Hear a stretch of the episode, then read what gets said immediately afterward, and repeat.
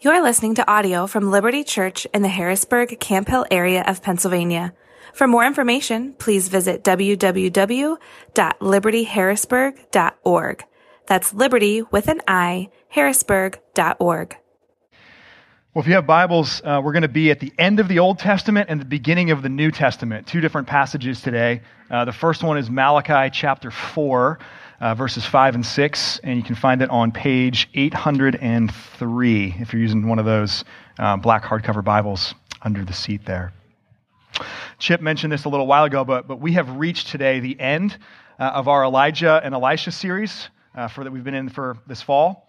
Uh, and I really hope as we, as we end it this morning that it's been helpful to you. I hope if you've been with us through this series that you can kind of look back over these couple months and see ways that the Spirit of God has been powerfully at work in you and through you, whether that's in your, in your family or with friends, or whether that's through your Bible study group.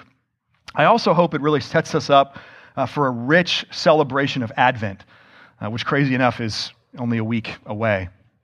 But as we bring it to a close this morning, uh, here's what we're going to see the Bible is one story. The Bible is one story.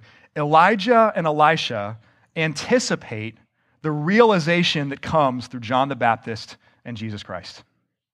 That's the one big idea that I hope you walk away with today. The Bible's one story. Elijah and Elisha anticipate all that is realized through John the Baptist and Jesus Christ. So let me pray for us, and then we'll just dive right in. Uh, God of mercy, as we've already gotten to celebrate together this morning, uh, you are the God of the covenant. You have promised never to break your covenant with us. And so, amid all the changing words of our generation, speak now by your Spirit your eternal word, which does not change, and enable us to respond to your gracious promises with faithful and obedient lives. We pray all of this for Jesus' sake and in his name. Amen. So, two things uh, for us to cover today anticipation and realization. And we're going to look at a short passage of scripture for, for each of those things. So, first, let's talk about anticipation. And I invite you to listen now with open ears to this book that we love. This is Malachi chapter 4, verses 5 and 6. Behold, and this is God uh, speaking through the prophet Malachi. Behold, I will send you Elijah the prophet before the great and awesome day of the Lord comes, and he will turn the hearts of fathers to their children and the hearts of children to their fathers lest I come and strike the land with a decree of utter destruction. This is God's word. Uh, these are, uh, whether you knew it before this moment or not, you're maybe realizing now, these are the last words of the Old Testament. This is how the Old Testament ends. And I want you just to think for a moment about all that God has revealed about himself in the 39 books of the Old Testament that, that lead up to these concluding words. God has revealed that He is the creator of heaven and earth and that everything He made was good. He's revealed that though our sin corrupted His good creation, redemption is coming. He's revealed that He chose for Himself a people through whom, as Maddie was just talking about, He would bless all the nations of the earth. He's revealed that He is the God who sets captives free. He is the God who brings people out of their slavery. And He is the God of the covenant. That, that even when we don't uphold our end of the bargain, God always upholds His. He keeps pursuing us. He, he will, for our disobedience, send us into exile, but He's also the God that brings us back. That's just some of what God has revealed in these 39 books of the Old Testament. With so much ground covered, why does it end like this? Why does it end like this? Why is the final note of the Old Testament a promise about the return of this one prophet Elijah. There's probably a lot of specific reasons we could unpack, but just want to talk about two this morning. One is that because at the end of, at the, end of the Old Testament, so much remains unfinished. So much remains unfinished. And two, because so much about Elijah's life and ministry anticipates the day it will be finished. So, between the Old and New Testament, and some of you probably know this, between the Old and New Testament, uh, there's a roughly 400 year long gap until the next recorded authoritative revelation from God comes. Imagine waiting 400 years for that. In, in our cultural moment, we, our attention spans, we can't wait 400 seconds for something. Imagine waiting 400 years. And it's not like things end on a high note. In, in, this book of Malachi, which itself is three or 400 years after Elijah and Elisha, the stuff we've been reading about this fall, in the book of Malachi, the prophet is calling out a number of horrific things happening in his day, including corruption of the priesthood. There's corrupt and unfaithful clergy. God's design for marriage is being undermined. And poor and vulnerable people are being exploited and being abused. It's tragically familiar, is it not? And, and we said at the very beginning of this series, if you were here for it, we said at the beginning of the series, we have to stop thinking that our day is the worst human history has ever seen. Each era has its own unique challenges, its own unique struggles. We have to stop thinking that ours is the worst human history has ever seen. But note also what Malachi highlights here in these final verses that when Elijah does come, he will turn the hearts of fathers to their children and the hearts of children to their fathers. That statement assumes something else has gone horribly wrong. It assumes that there is hostility and enmity and all kinds of other breakdown between fathers and their children. That would mean that, that the fifth commandment, which is all about children honoring their mothers and fathers, it would mean that the fifth commandment's being violated. That would mean that the Shema, Deuteronomy chapter 6, which is all about loving God with all of our heart, soul, mind, and strength, but also about loving your children enough to diligently teach them the things of God. That means that's not happening. This fundamental relationship between fathers and their children has broken down. Now, how much more is that true in our day? How much more is that true today? For us, it's not just hostility and enmity between fathers and children, it's absence, it's abdication. Men get women pregnant and then leave. And it happens just way too often in our cultural moment. Or maybe they stay physically present, but they neglect their responsibility to, to consistently and to sacrificially lay down their lives for the thriving of their wives, for the thriving of their children. Fatherlessness is a huge epidemic in our society.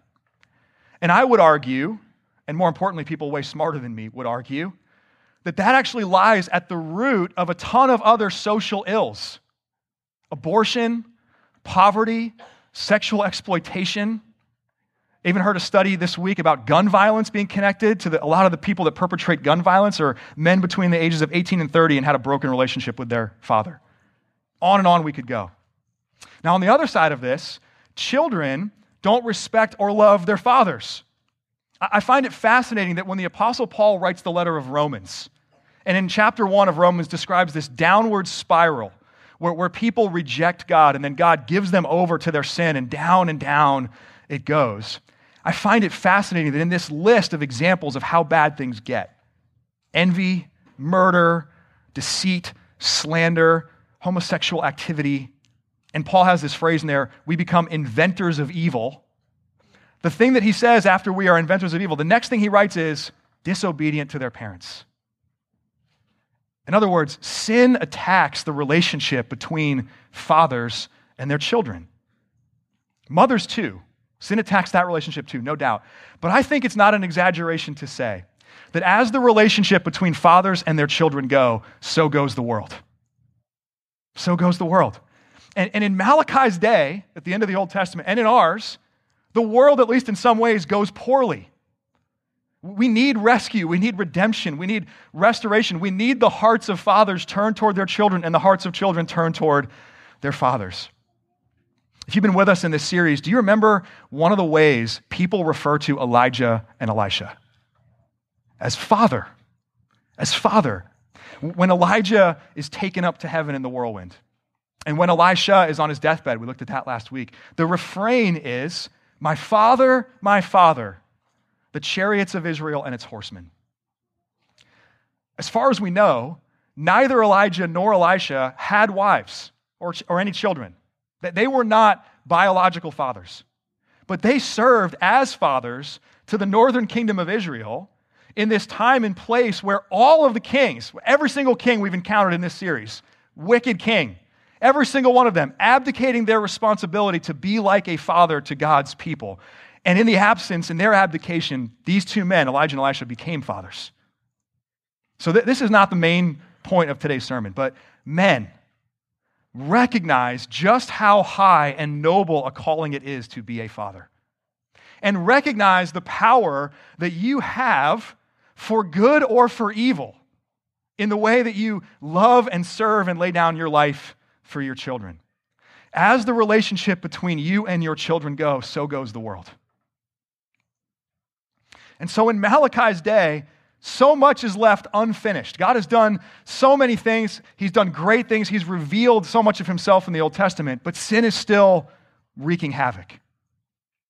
At the same time, so much about Elijah's ministry, and then Elisha's after him, is anticipating the day that the unfinished will be finished.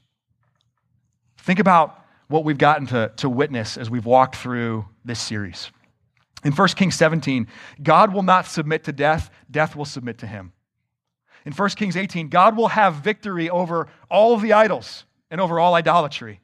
In 1 Kings 19, when we run ahead and overrealize God's kingdom, or when we run away, God is the one who runs after. He runs after us. 1 Kings 21, God is both merciful and just. And so, like Naboth, he will avenge the sins we suffer. And also, like Ahab, he will forgive the sin we commit. 2 Kings 2, God will break the power of sin and death. He will reverse the curse of sin. 2 Kings 4, when no other redeemer is there, when no other redeemer is coming, God himself is coming. And God is not just one who raises the dead, God is the one who will provide the gift of an unexpected son in the first place. 2 Kings 5, God's grace is for you, and God's grace is for them, the outsider, the enemy.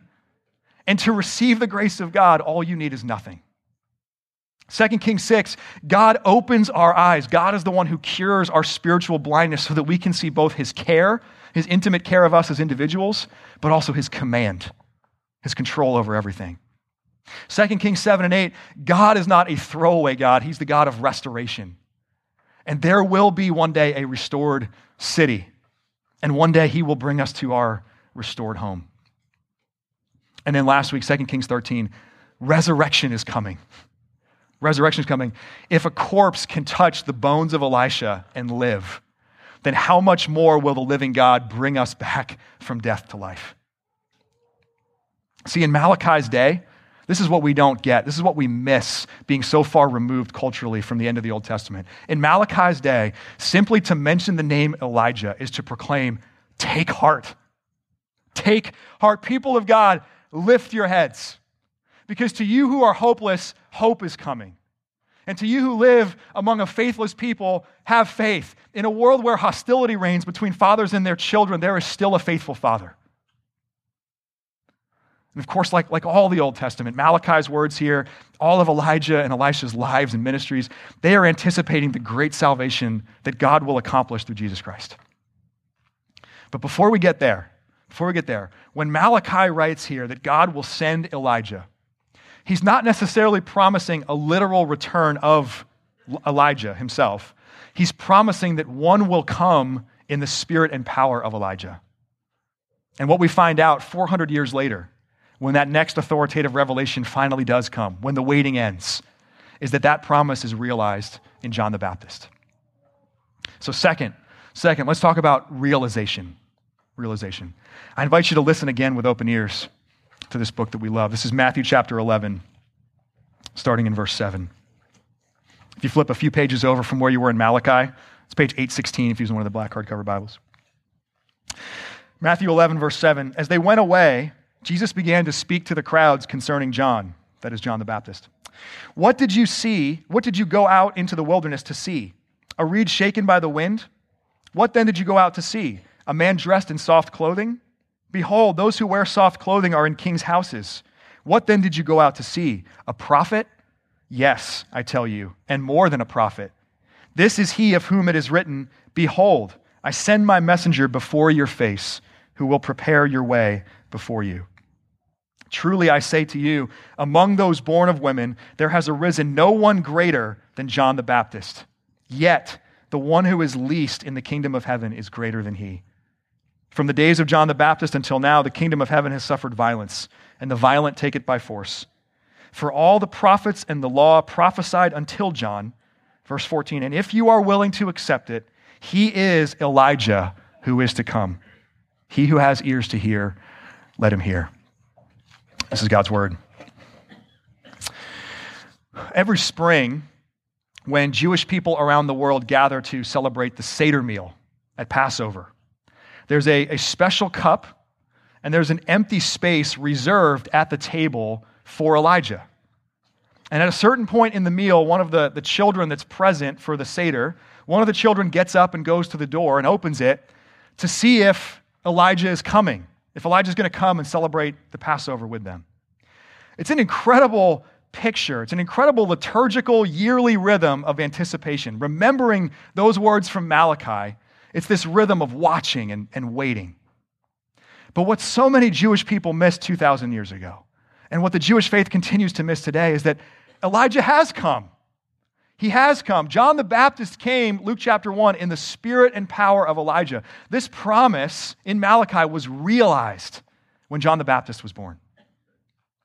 And Jesus is saying here that John was the last of this long line of Old Testament prophets. And that among all of those prophets, that would include Elijah and Elisha, among all those prophets, none was greater than John. And yet, even John came to point beyond himself.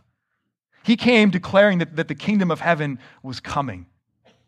Just as Elijah was a forerunner to Elisha, John the Baptist came to prepare the way for Jesus. So I really hope you've gotten to hear this throughout the series. I hope you've seen glimpses of this as we've studied these books the past couple months. But what Elijah and Elisha anticipate is realized in John the Baptist and in Jesus Christ. There are so many similarities. I don't have time to do them all today, but just a couple. How is John the Baptist like Elijah? Well, both of them spent time in the wilderness. Uh, both of them had a very distinctive style of dress, and not everyone appreciated how they dressed.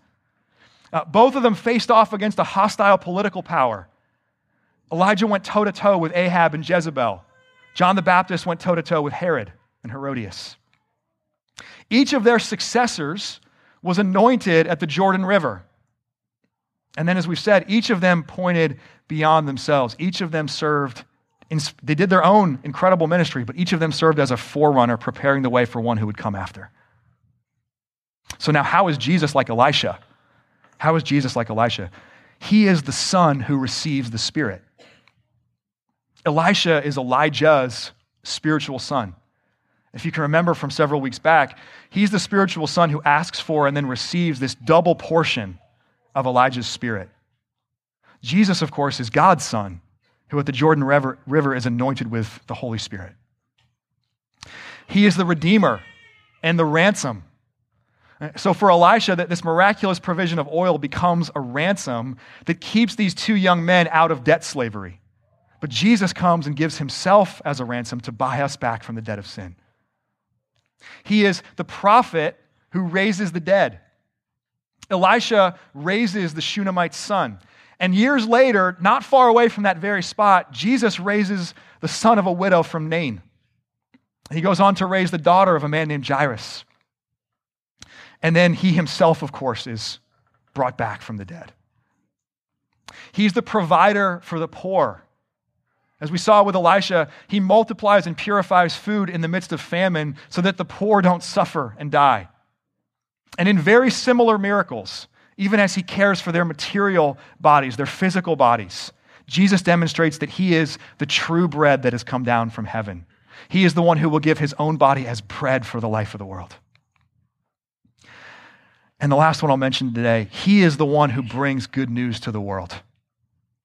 Elisha was the instrument of God's grace, not only to that northern kingdom of Israel, but to a man like Naaman, an enemy, a general of, the, of an enemy army. Jesus comes proclaiming good news not only to the descendants of Abraham, but to the nations. He, he comes breaking down the dividing walls of hostility that separate groups of people from each other. In him, there is neither Jew nor Greek, slave nor free, male nor female, for we are all one in Christ. So, as you're, as you're hearing, we're, we're covering a lot of ground as we're trying to wrap up this series and bring it all together this morning. The main thing I hope you take away from today is a deeper appreciation that the Bible is really one story. It's one story. Malachi and Matthew, the end of the Old Testament and the beginning of the New, they reveal to us the same God, the same story.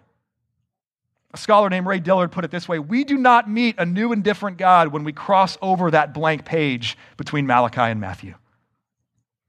Everything we have seen in this series about Elijah and Elisha is anticipating the realization that comes in John the Baptist and in Jesus. Now, next week, we'll begin our celebration of Advent. And as we say some point every year, Advent is a season of anticipation. Anticipation. Like the people of God in Elijah's day and Elisha's day, like the people in Malachi's day. We get to enter into something of their anticipation. We get to watch and wait for the anointed one, the Messiah, the Christ. And we do, as we do that, we also experience our own anticipation. We, we are looking to the second advent, the second coming, where Christ will come again. But for us, friends, and I hope you hear this this morning, Advent for us is also a season of realization. Not just anticipation, but realization. And I love this habit that we've gotten into most of the past five or six years here at Liberty of studying an Old Testament book in the fall. It, it deepens my longing for Jesus.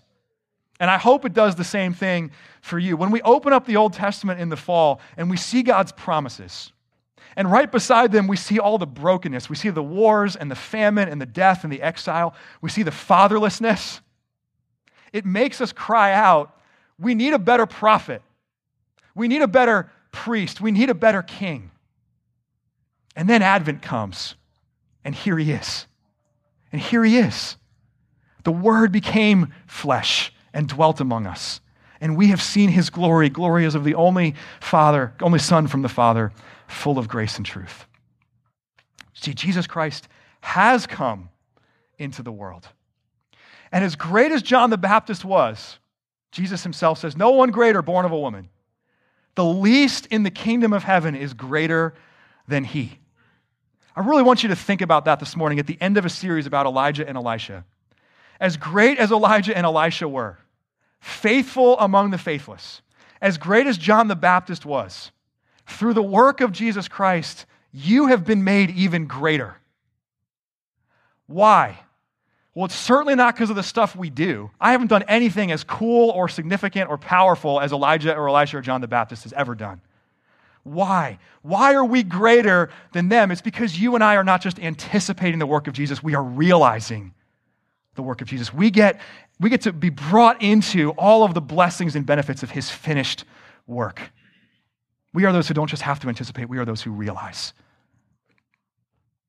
So, two ways, two ways to respond to this. First, know the story that you are in. Know the story you are in. Know the story of those who have gone before you, the faith of your fathers. In a cultural moment where, where expressive individualism reigns, in other words, where people are most concerned about expressing whatever it is they feel, whatever it is they think in any given moment, recognize the infinitely deeper roots you have as a son or daughter of God, as one who gets to realize all that was anticipated for generation after generation. And did we not get to hear something of that just a little while ago in those snapshots? You get to hear people's stories. You get to see the, the grace that God has shown us in, it, in its, all of its variety and its varied ways. Thanks be to God, we are a rooted people. We're a rooted people. We are caught up into God's work of reconciling the world to himself in Jesus. And for all the, the struggling and the wrestling and the doubting that we will experience in, in this broken and sin corrupted world, you don't have to be whipped around by every new idea. You don't have to be tossed back and forth all the time because you are in this story. You are in this story, men and women. Your anchor holds. Your anchor holds. So know the story that you are in. And second, pass the story on. Pass the story on. The hopeless in this world need hope. The faithless in this world need faith. The fatherless in this world need fathers. And in Jesus Christ, they are invited into all of that. They're invited into all of that. Parents and dads in particular, pass this on to your children. Pass this on to your children. Make your home the embodiment of God's restoration, of His reversing the curse of sin. In other words, do everything in your power so that in your house, the heart of the Father is turned toward the children and the hearts of the children are turned toward the Father. But don't stop there. Because not all of us are fathers, not all of us will be. Pass the story on beyond your home, beyond your home. Elijah and Elisha did not have their own children. They were not biological fathers, but they served as fathers to a nation that desperately needed fathers. Ours does too. And, and the primary way they did that was by living and speaking and serving in faithful ways that pointed to the one true God, the Father of all. So, men and women, as you have entered the kingdom of God by faith in Jesus Christ, as you have thereby become even greater than Elijah, even greater than Elisha, even greater than John the Baptist, with the Spirit of the living God now dwelling in you, may you live and speak and serve as the very presence of Jesus Christ. This is one story. So may you know the story you are in, and may you pass it on. Amen. Let me pray for us. God, you, you have authored this story. So all glory and praise to you. Thank you for the story you have written and for bringing us into your story. Give us eyes to see that it is one story, that you are one God. Give us eyes to see that all that Elijah and Elisha anticipate is realized in John the Baptist and Jesus. And give us a deeper gratitude for all that we get to experience, the realization of what Jesus has accomplished. I pray that as we now prepare to come to this table, that we would see the unbelievable gift that is that we live on this side of the death and resurrection of Jesus Christ. We've been brought into this story, into your kingdom. That Jesus would say of us that somehow we are greater than John and Elijah and Elisha. Just re- renew our awe that, that Jesus, you would say that about us because of what is true of us through the work you have accomplished. Help us to see it today, even as we come. We pray that, Jesus, in your name. Amen. Thank you for listening to audio from Liberty Church. To learn more about our church or to listen to previous recordings, visit www.libertyharrisburg.org.